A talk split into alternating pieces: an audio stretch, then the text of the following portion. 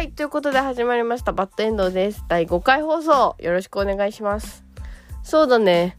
なんか、1週間に1回ぐらいのペースであげたいなって気持ち的には思ってるんだけど、話すことないと、まあ、あんまりなんか、何も話すことないな、みたいになっちゃって、なんとなく気持ちが遠くなるっていう問題があるので、ちょっと今日はそれをね、解消した企画があるので、それは後ほど喋ろうと思います。そうだな。私の声変だった、今。まあ、いっか。最近皆さん何してましたか？なんかちょっと外も暑くなってきて暑いの嫌なんですけど。まあでもちゃんと日焼け止めしてね。浴びに行こう太陽を外で。ちょっと人と喋ってないから。最近喋った最後に喋ったの3日前。それは嘘だね。家族とは喋ってるわ。でも家族と喋るのとさなんか違う人と喋るのってやっぱ違うじゃないですか。家族ってさ、もうなんか脳経由してなくても喋れたりするじゃん。醤油取って的な。でもさ、やっぱさ、人、外の人と喋るってなるとさ、家族以外の人と、まあ、脳を経由するじゃないですか。だからやっぱこう違いますね。一人でいる、一人でいるか醤油取ってって言ってる生活だなって思って最近。最近でも2日前に人に会ったんだけど、2日 ?3 日？前かな？でも家に、家から出てないんですよね、最近、マジで。最後に家出たの、マジで。美術展見に行ったぐらい。なんか、そんな感じ。でも今日これからね、スーパーでバイト行くから。あの、スーパーのバイトも全然喋んないっすね。あの、金額を読み上げたりするぐらいなんで。まあでもそろそろピが恋しい時期になってきたんで、今日は頑張っていきたいと思います。そうだな。私はこの1週間そんな感じで家から出てなくてずっと家ですね。家にいる時ってやっぱ SNS とかもしないじゃないですか。なんかそんなに開かないんですよ。外にいる時の方が携帯見てるかな。家にいるとさ、何してるって言ったら、そうだな。最近何したかな。課題かな？課題を考えたって言ってもまあそれは4時間ぐらいしかやってないか、言うて。なんか、こんな風にしようみたいな、今課題が出てて、こんな風にしようって決めたんですけど、それをちょっと相談しようと思って先生にね、学校の。で、面談を申し込んだんだけど、なくなっちゃったりして、なくなっちゃってちょっとどうしようってなってそのままにしちゃってるんですけど、どう思う？進めていいのかな？でも進めてからさ、ちょっと意味わかんないとか言われたら嫌だもんね。まあでもいいのか。自分的に納得いくようにね、しとくか。まあ、自分はいつでも納得してるけどね。うん。それはどうでもよくて。そうだな。もう一つ。なんかさ、課題考えてるとさ、課題、課題か、こういう風にしようかなとか考えてさ、調べたりしてると、やっぱ違うことを考えてきて、そっちの方にテンション上がってそういうことしだしちゃうみたいなことって、まあ私はあるんですけど、なんかね、か、傘 びっくりするぐらい課題と関係ないんですけど、最近頑張ったことといえば、まあ、傘の内側に山手線の路線図を書いて、で、なんか、傘を、こう、持ってみると、まあ、山手線の路線図が見えて、右回しだと内回り。で、なんか、左回しだと外回りで、なんか傘を回すとそういう風に見れるよみたいな。内回りだって外回り順に見れるみたいなさ。そういう体感路線図を作ってみようと思って。いや書いてみたやってるんですけど。なんかねなんかアクリルガッシュで書いてるんですけどビニール傘なんですけど絵の具が剥がれてっちゃうんですよね書いてると。なんか代々木公園を書いたわけ代々木駅のところに。そしたらさ開いたり閉じたりできるじゃないですか、傘って。次開いた時になんか光通すな、めっちゃって思ったら、ああ、剥がれちゃったんだ、絵の具が、と思って。書いた、頑張ってさ、書いたのにさ、剥がれていっちゃうのってちょっとね、萎えますよね。それでちょっと萎えちゃって、萎えってなってるんですけど、今。でもね、出来上がるときっといいものだってことは分かってるんで、頑張りたいんですけど、でもね、ちょっとね、どうすればいいんだろうね。上からニス塗るかとか思ったんですけど、まあ、ニスとかいう問題じゃないんだよね。多分相性が良くないんですよね。ビニールとアクリルガッシュの。まちょっと考えたいね。でもビニールに絵描くのってちょっとなんか楽しいなと思って、サランラップとかにも今描いてみてるんですけど、まあ剥がれますね。人がこう触ったりすると剥がれますね。でもなんかこう折れ曲がったりとかまあまあまあまあそんな感じで やってますそう体感路線図みたいなね。傘の傘とかいいですよね。このドーム型みたいなもの。うんいいけどちょっとね。剥がれてくっていう問題さえなければね。そういいんだけど。まあそんな感じよ。あと何した？映画見ましたね映画、まあ、映画見たってほど見てないんですけど。一つはね、レスっていうホラー映画、なんかね、面白いって言ってる人がいて、面白いってめっちゃ言うから、私も見てみたいなと思って見た。あとね、ゼログラビティって宇宙の映画とね、あとキューブっていうちょっと密室でかい密室からこう、脱出ゲーム系ですね。脱出系のやつなんだけど。その3本ぐらいを見ました、最近。なんか作業しながら見るとダメなんで手止まるから。見るときは見る。やるときはやるって決めた方がいいと思う。私はそう思った。一番面白かったのは、やっぱその面白いって言ってた人が言ってた映画が面白かった。一番ね、見た中ではお金かかってない感じがある映画だったんですけど、でもなんだろう。すごいなんかこう、気になるって思って、なんだろう。気になるっていうのは、なんかもう一回見たくなる面白さがありましたね。なんかきっと何か自分が見落としてる何かがあるんじゃないかみたいな 風に思ってもう一回見たりとかした。なんか全部最近見た映画は脱出系の映画だったんですよ。この状況から抜け出すために頑張るみたいなのが大筋であってそのゼログラビティってやつも宇宙でなんかこう作業してた宇宙飛行士の人がまあちょっとなんかこうぶなんだろうどっかの宇宙ステーションが破壊爆破しちゃってその破片が飛んできてそういう事故によってなんかこうちょっと飛ばされるというかこう一人になっちゃうみたいな宇宙空間を。でそこからどうやって地球に帰るかみたいな話だったしキューブは目覚めたらいきなりなんかやばい箱の中みたいなとこにいてそこから出たいんだけど出方間違えると人が死ぬみたいな映画でで、その、勧めてもらったっていうか、まあ、面白いって言ってた、レスっていうホラー映画も、なんかクリスマスの日にドラドライブというか、まあ、ちょっと目的地、その、お母さんの実家目指して、下道で走っていく夜中なのが舞台で、それも車の中なんですよ、基本的に話が進んでいくのがね、真っ暗で。なんだけど、まあちょっと、ちょっと事件が起きてから、なんかそのなんか人が死ぬみたいなどうやって脱出するかみたいな話なんですけど全部脱出系なんですけどなんかねそうだね一番面白かったのはやっぱレースっていうかなんかもう一回見たくなる面白さがありましたね。なんでだろう。なんかねキューブはキューブとレスがあってキューブゼログラビティはまあちょっと別としてなんかその2つはなんか人が死んだりすると、周りの人が動揺してちょっと錯乱状態みたいになるじゃないですか。そういうのあると思うんですけど。それはわかるんだけど、なんかレスの方が、なんかこうそこのなんか、なんだろう、俳優さんの演技力がいいのかななんかそこら辺の錯乱状態の結構理解できるっていうか。でもなんかキューブの方が私的になんか無理やり感っていうか、錯乱状態になってもそういうことはなんかしなくない？ん？みたいな。なんか、どういうこと？みたいな感じになっちゃった。どうなんだろうね。わかんないけど。そう。演技力なのかな。なんかありません？こそういうこと。なんか置いてかれるみたいな見てる人が。見てる人が置いてかれてる感はキューブはあった。なんかラジオみたいになってた。周波数があったり合わなかったりする。キューブはね。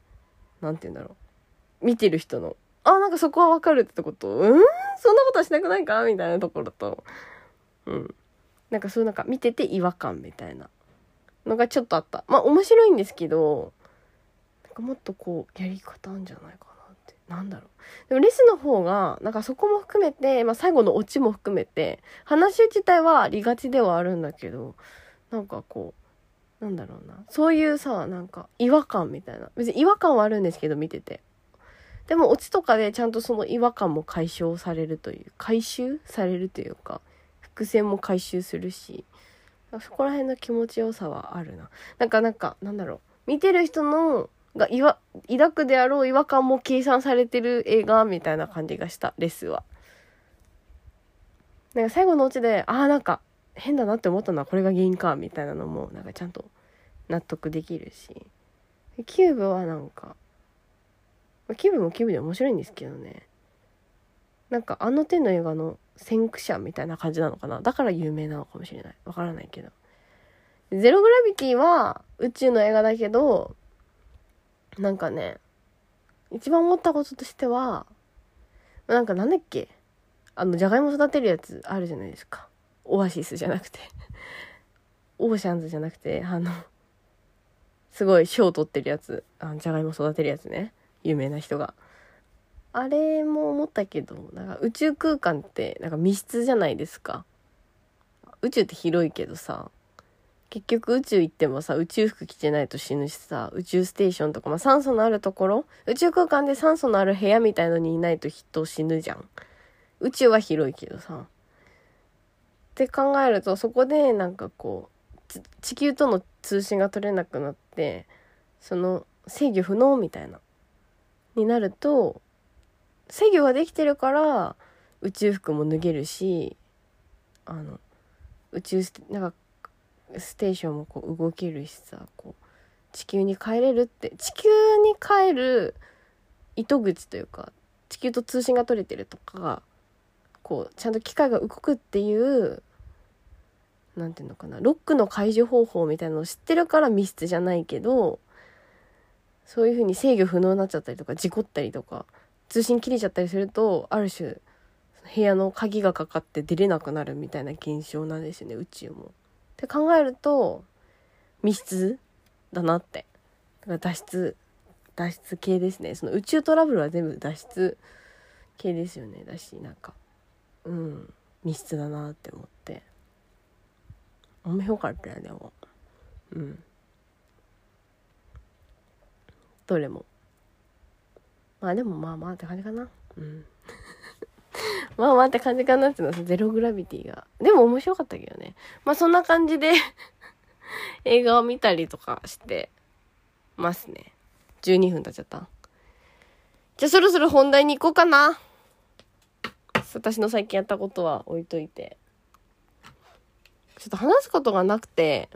でもまあ今映画の話したらまあ時間経ったんですけど。話すことがないので、このね、前に買ったツッコミカルタってやつがあって、その100枚のカードがあって、その1枚1枚に話題、お題がついてて、それを、あの、話したりするのに対して突っ込み合うっていうゲームがあるんですよ。カードゲームね。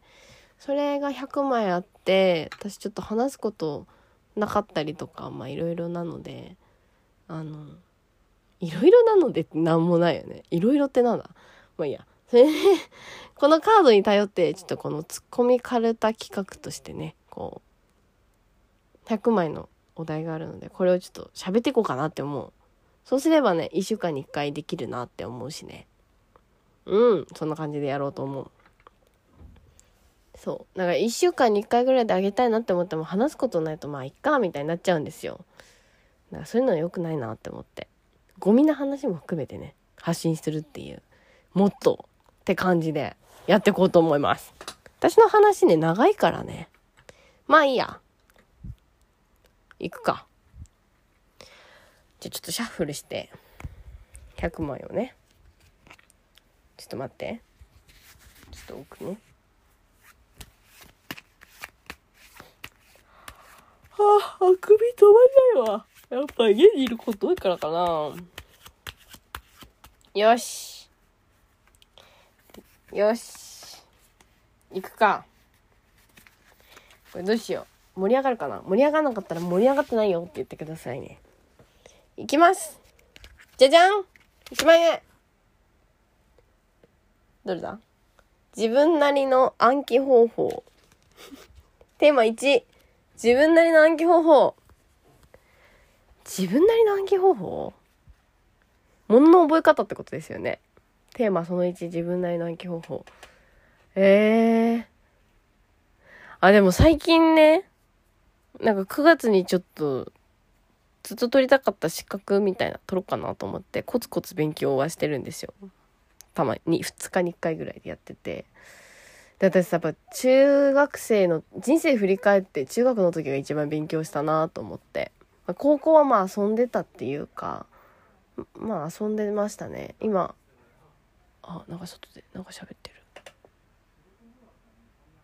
そういうことがいけねえんだよって言ってる今男の人が。そういうとこがいけねえんだよって言ってた。まあいいや。なんかなんだっけ。そう私人生振り返って中学の時が一番勉強したなと思って。高校の時はまあちょっと遊んじゃったっていうか。まあ遊んでないけどね。遊んでましたね。8割遊んで2割勉強みたいな。まあいいや。それで中学の時は一番真面目に勉強してたんですよ。なんだけどなんか勉強した時間数に見合った点数が取れてないというか私理科を一番勉強してたんですけど理科が一番点数悪くてなんか悲しかったんだよね。なんか頑張ってたんだけどね。自分自分的には頑張ってると思ってたけど点数見るとあんま良くない。65点とか72点とかいい点数の時でも74点とか。結構低いじゃないですか中学生でその点数はさ。うんだから頑張ってたんだけど。モルモルは高校か。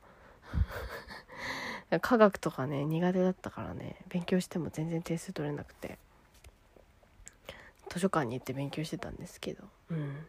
でまあその時はなんかノート取るのは好きだったんですよね。なんかノート取って満足してたのかもしれないんだけど綺麗にノート取るみたいなのは好きで誰が見ても分かるノートにするみたいなのは好きだったんですよ。自分自己満足なんですけど。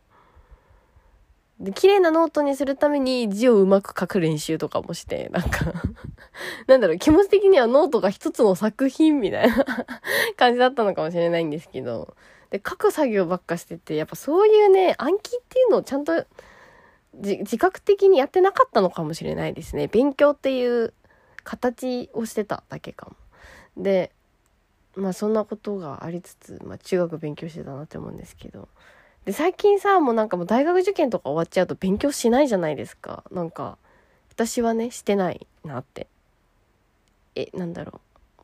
こう書くとか覚えるっていう作業をしてなくて。なんだけど、まあ、取りたい資格みたいなのがあるから9月にちょっと勉強しようと思って久しぶりに。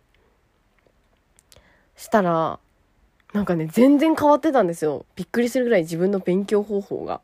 どんな風に変わってたかっていうとなんか前は静かにノート取ってなんか覚えたと思ったら自分でテストして覚えてるか確認みたいなことをループでやるっていう風にやってたんですけど私喋りながら勉強する方が覚えられるってことに最近気づいて。例えばさなんかその勉強したことノートは書くんですよ。なんかやっぱ書きながら読むみたいな。読みながら書いて覚えてで前までは黙って書いてテストみたいに自分でやってたんですけどノート取る時に自分で読み上げながら書くんですよ。でテストする前にこれがどういうことなのかっていうのを自分で全部声に出して説明するみたいななんか気持ちとしては家庭教師みたいななんだろう。いや塾講師の気持ちですね。なんか目の前に生徒がいると思ってじゃあ私が今回のセクションについて説明しようと思いますみたいなまあ、要するになんとかなわけ、みたいな気持ちは林修みたいな感じで、もう私に何でも聞きな、みたいな感じで、あの 説明するの。わかる？で、それを録音したりするんですよ。なんかもう、誰でも聞いていいように。からも、スタディアプリ。私はスタディアプリって思って。そう。自分は塾講師なんだ、みたいな。自分は先生なんだぞって思い込んで、今勉強したことをなんか生徒に教えるみたいな気持ちで、こう喋ったりとか、やるわけ。で、最近はちょっとそれが エスカレートはしてないんだけど、なんかホワイトボードとかに書いてみて、これはなんとかなんだよね、とか一人でやると、びっくりするぐらい覚えられるの。あと、なんか、覚えられるように覚える内容を擬人化させてみたりするとより覚えられる。なんかテス自分でさ問題集とか解いてもなんかびっくりするぐらいね。あの自分の言ったこと？なんか自分は先生であり生徒なわけ。説明するじゃん。例えば社会保険制度について説明するわけじゃん。まあなんとかでなんかローンは組めるけどなんちゃらなわけとか。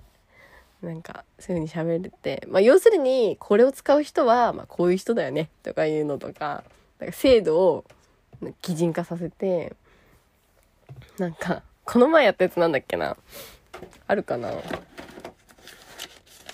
これじゃないんだよな。どれだっけ？これかっけ？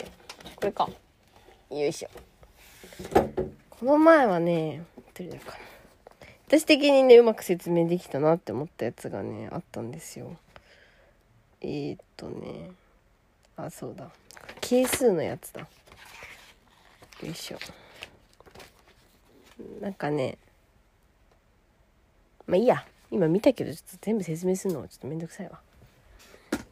で、この制度を使う人はこういう人だろうとか、この制度はなんとかみたいな人だから、ここまではできるけど、ここまではできない。なぜなら意地悪だから、みたいな感じで 覚えると、問題集解くときに、そうだ、こういつは意地悪だから、ここまで、こっからはできないんだ、とかいうのを思い出して、いい点数が取れるっていうね、謎の仕組みを発見した。でもこれはやっぱなんていうの？あれだと思う。年の子ってやつ？年の子ってやつなんだと思う。中学の頃はできなかった。なんか、自分の、なんて言うんだろう。こんなおしゃべり好きみたいなのも気づいてなかったし、おしゃべりは好きな本だと思ってたけど、そう。一人で教えたりとか、先生みたいにやって自分に教えるみたいな。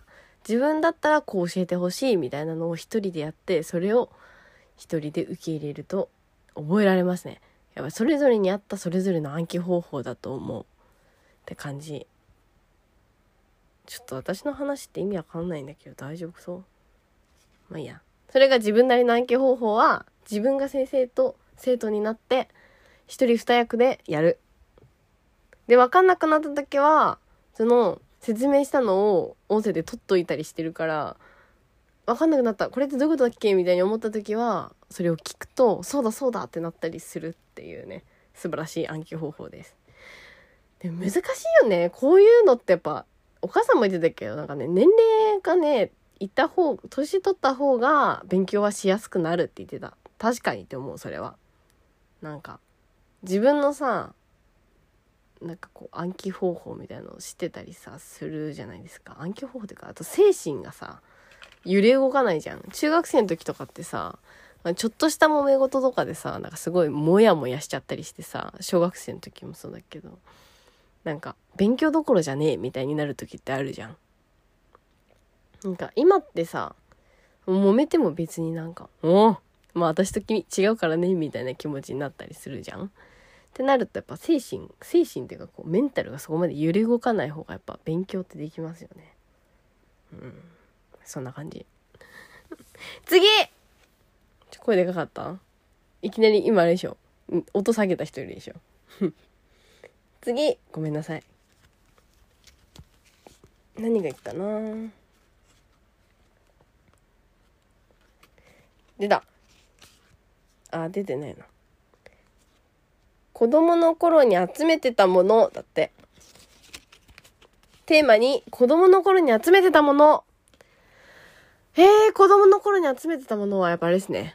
チロルチョコの、あの、包み紙ですね。あれをね、ノートに貼るっていう作業をめっちゃしてた時ありましたね。あれ捨てちゃったかもしれないんですけど、なんかね、前見つけてね、なんかおもろいこと書いてあったんだよね。捨てたっけ？あー、ダメだ。どうだ？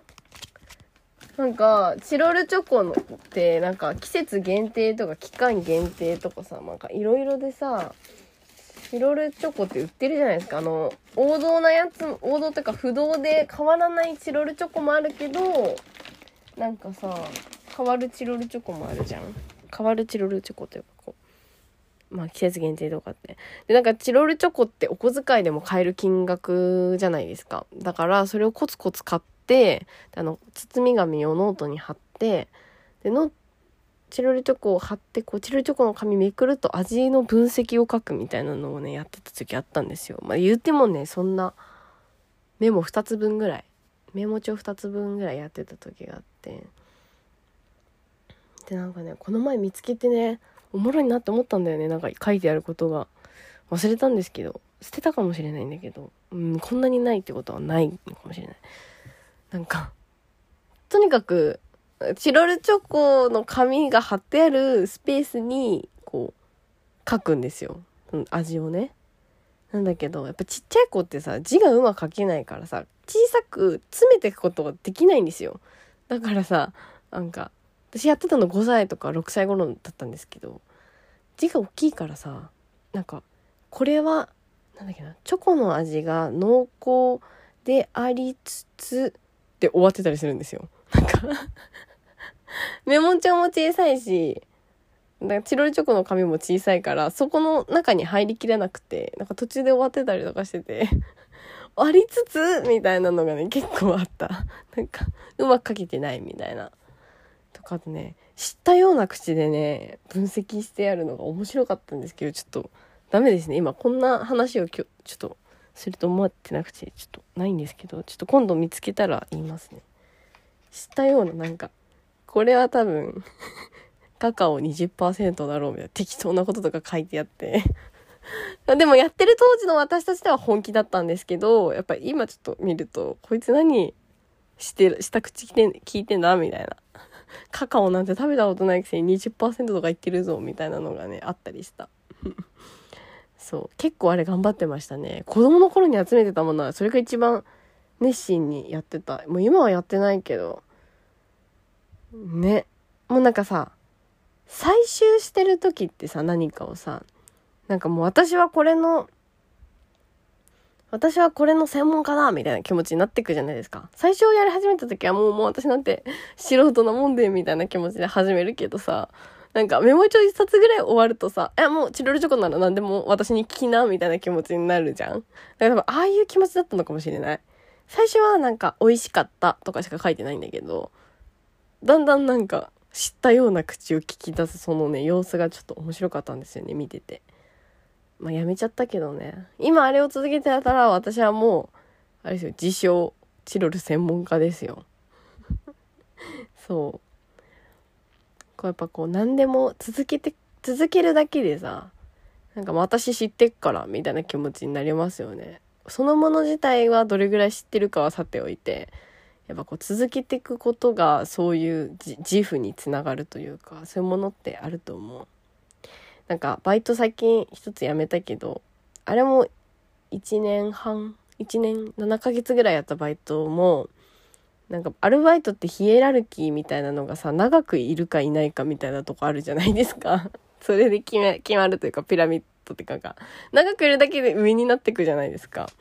で、なんかさ、アルバイトってさ、1年とかさ、2年、1年続くくと、おーって感じで、2年だと結構長いような気がするのね。まあ、なんか、フリーターの人とかはまた別だけど、学生だと割とそうなんじゃないかなって思ったりもするんですけど。まあでもフリーターの人でも、そうか、2年とか3年とか、すごいなって思うけど。で私、なんか入れ替わりが早いバイトだったんで、なんか1年7ヶ月いるだけでさ、もう結構中堅というかさ、もうなんだろう、上に近い感じになってくるんですよね。ってなると、だから全然仕事ってか、あれ私できなかったし、なんかなのに先輩とか呼ばれたりしてさ、なんかなんとかなんですか？みたいな。へえ、すごいですねみたいな謎の持ち上げられとかされたのね、結構。なんか、あ、こういうので勘違いしていくんだなって思った。何て言うんだろう。なんていうのかな、先輩みたいに呼ばれたりするとさ、お、先輩かみたいになるじゃないですか。私は結構なるんだけど、え、ごめん、なんか先輩だわ、私ってなるんですけど、ごめん、先輩だって何？でも、実際先輩に伴った中身じゃないわけよ。なんかできないし、まず。何も。なんかできるけどさ、できないわけ。あの、君の方ができるよって。その後輩の方が私より全然バイト入ってたりするんですよ。だから、なんか、でもさ後輩は先輩にさなんかいい感じにしなきゃいけないってあるじゃんあのなんかあん謎のあれね。だとさなんか仕事は全然私よりあなたの方ができるのに仕事っていうかこう業務内容は知ってたりするのに「えなんとかなんですか?」みたいにさまず電話かかってきた。出た方がいいと思う？ちょっと待って電話出てくるわ。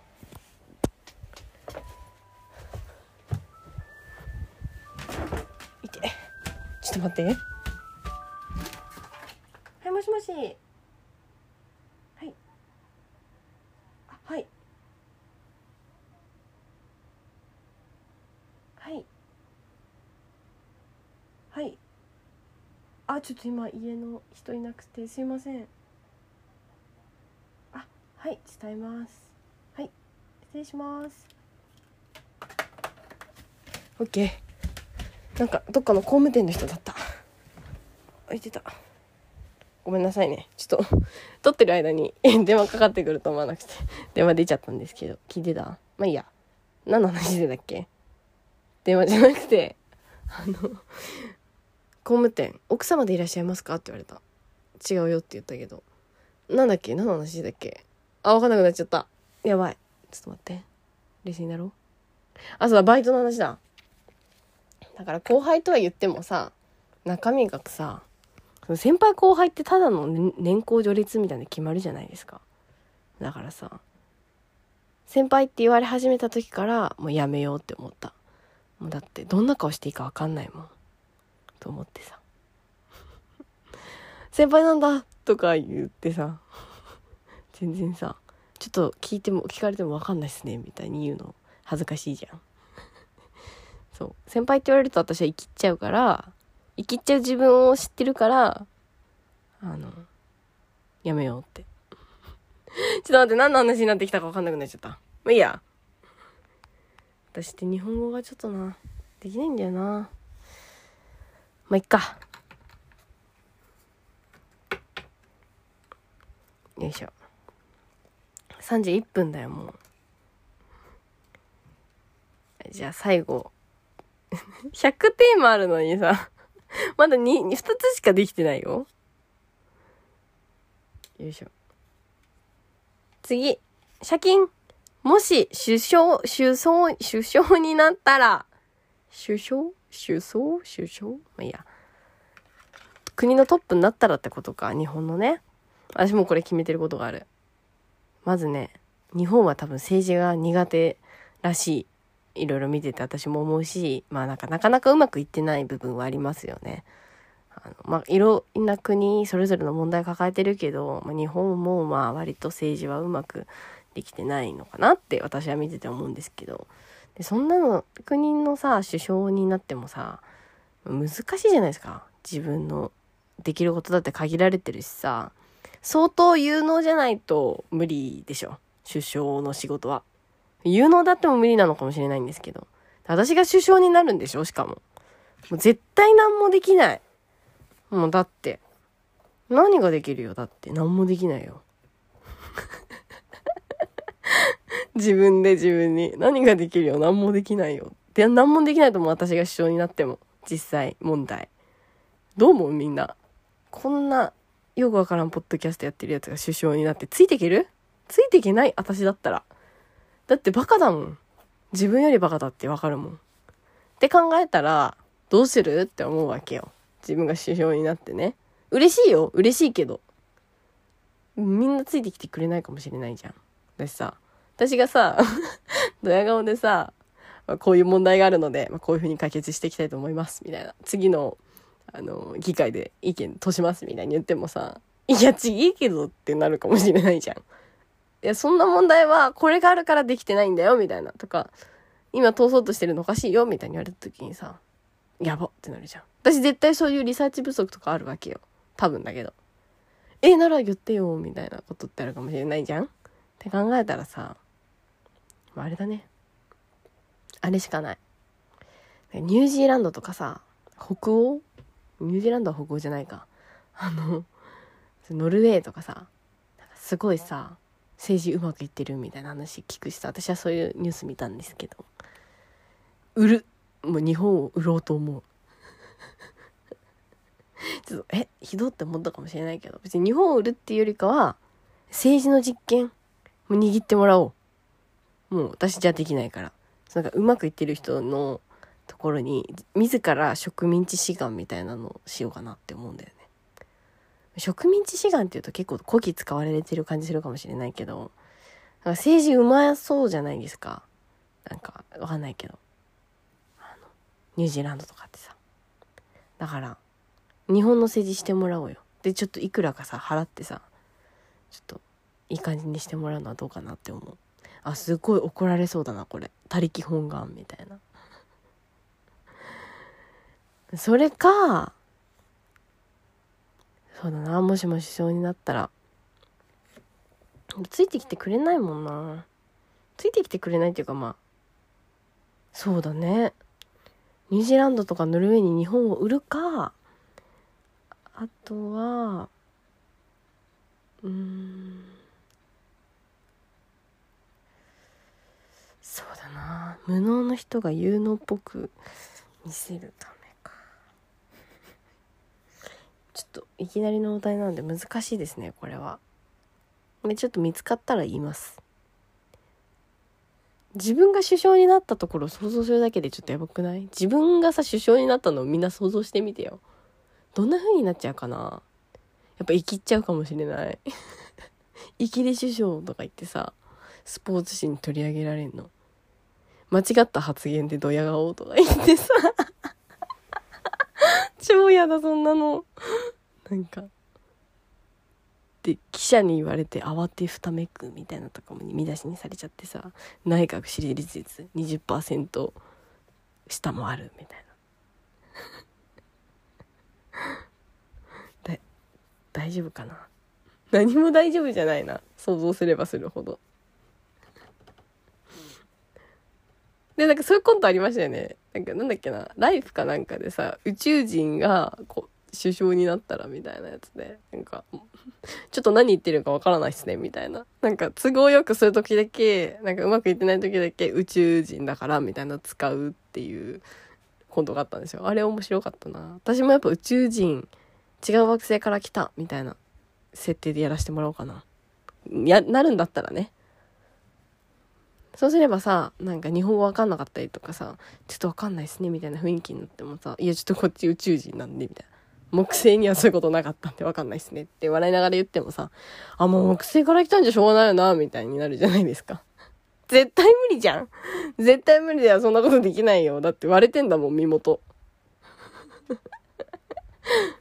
出身校とかね、出ちゃってっからね、無理だよね。どうすればいい？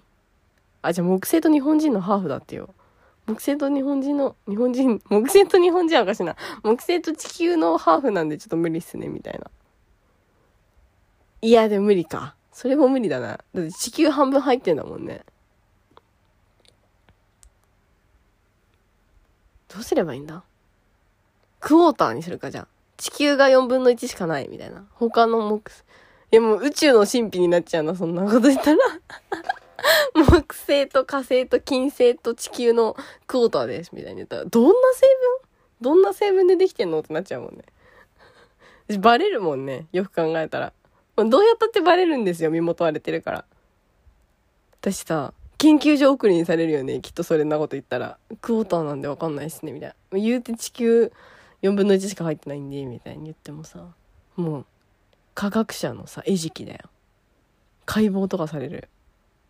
無理だ、やっぱ。首相は無理だ。やっぱり。逃げることしか考えられないもん。うん。そんな感じかな。何言ってんだろう。全然話の内容と違うかもしれないけど。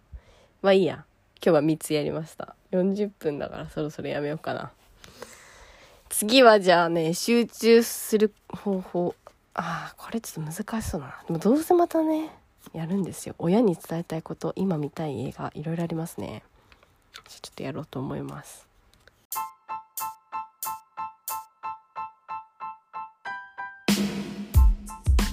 近々。やっぱりくしゃみしそう。鼻かゆい。ということで。ちょっと途中電話が来たりのハプニングもありましたが、聞いてくれてありがとうございました。また会おうぜバイバーイ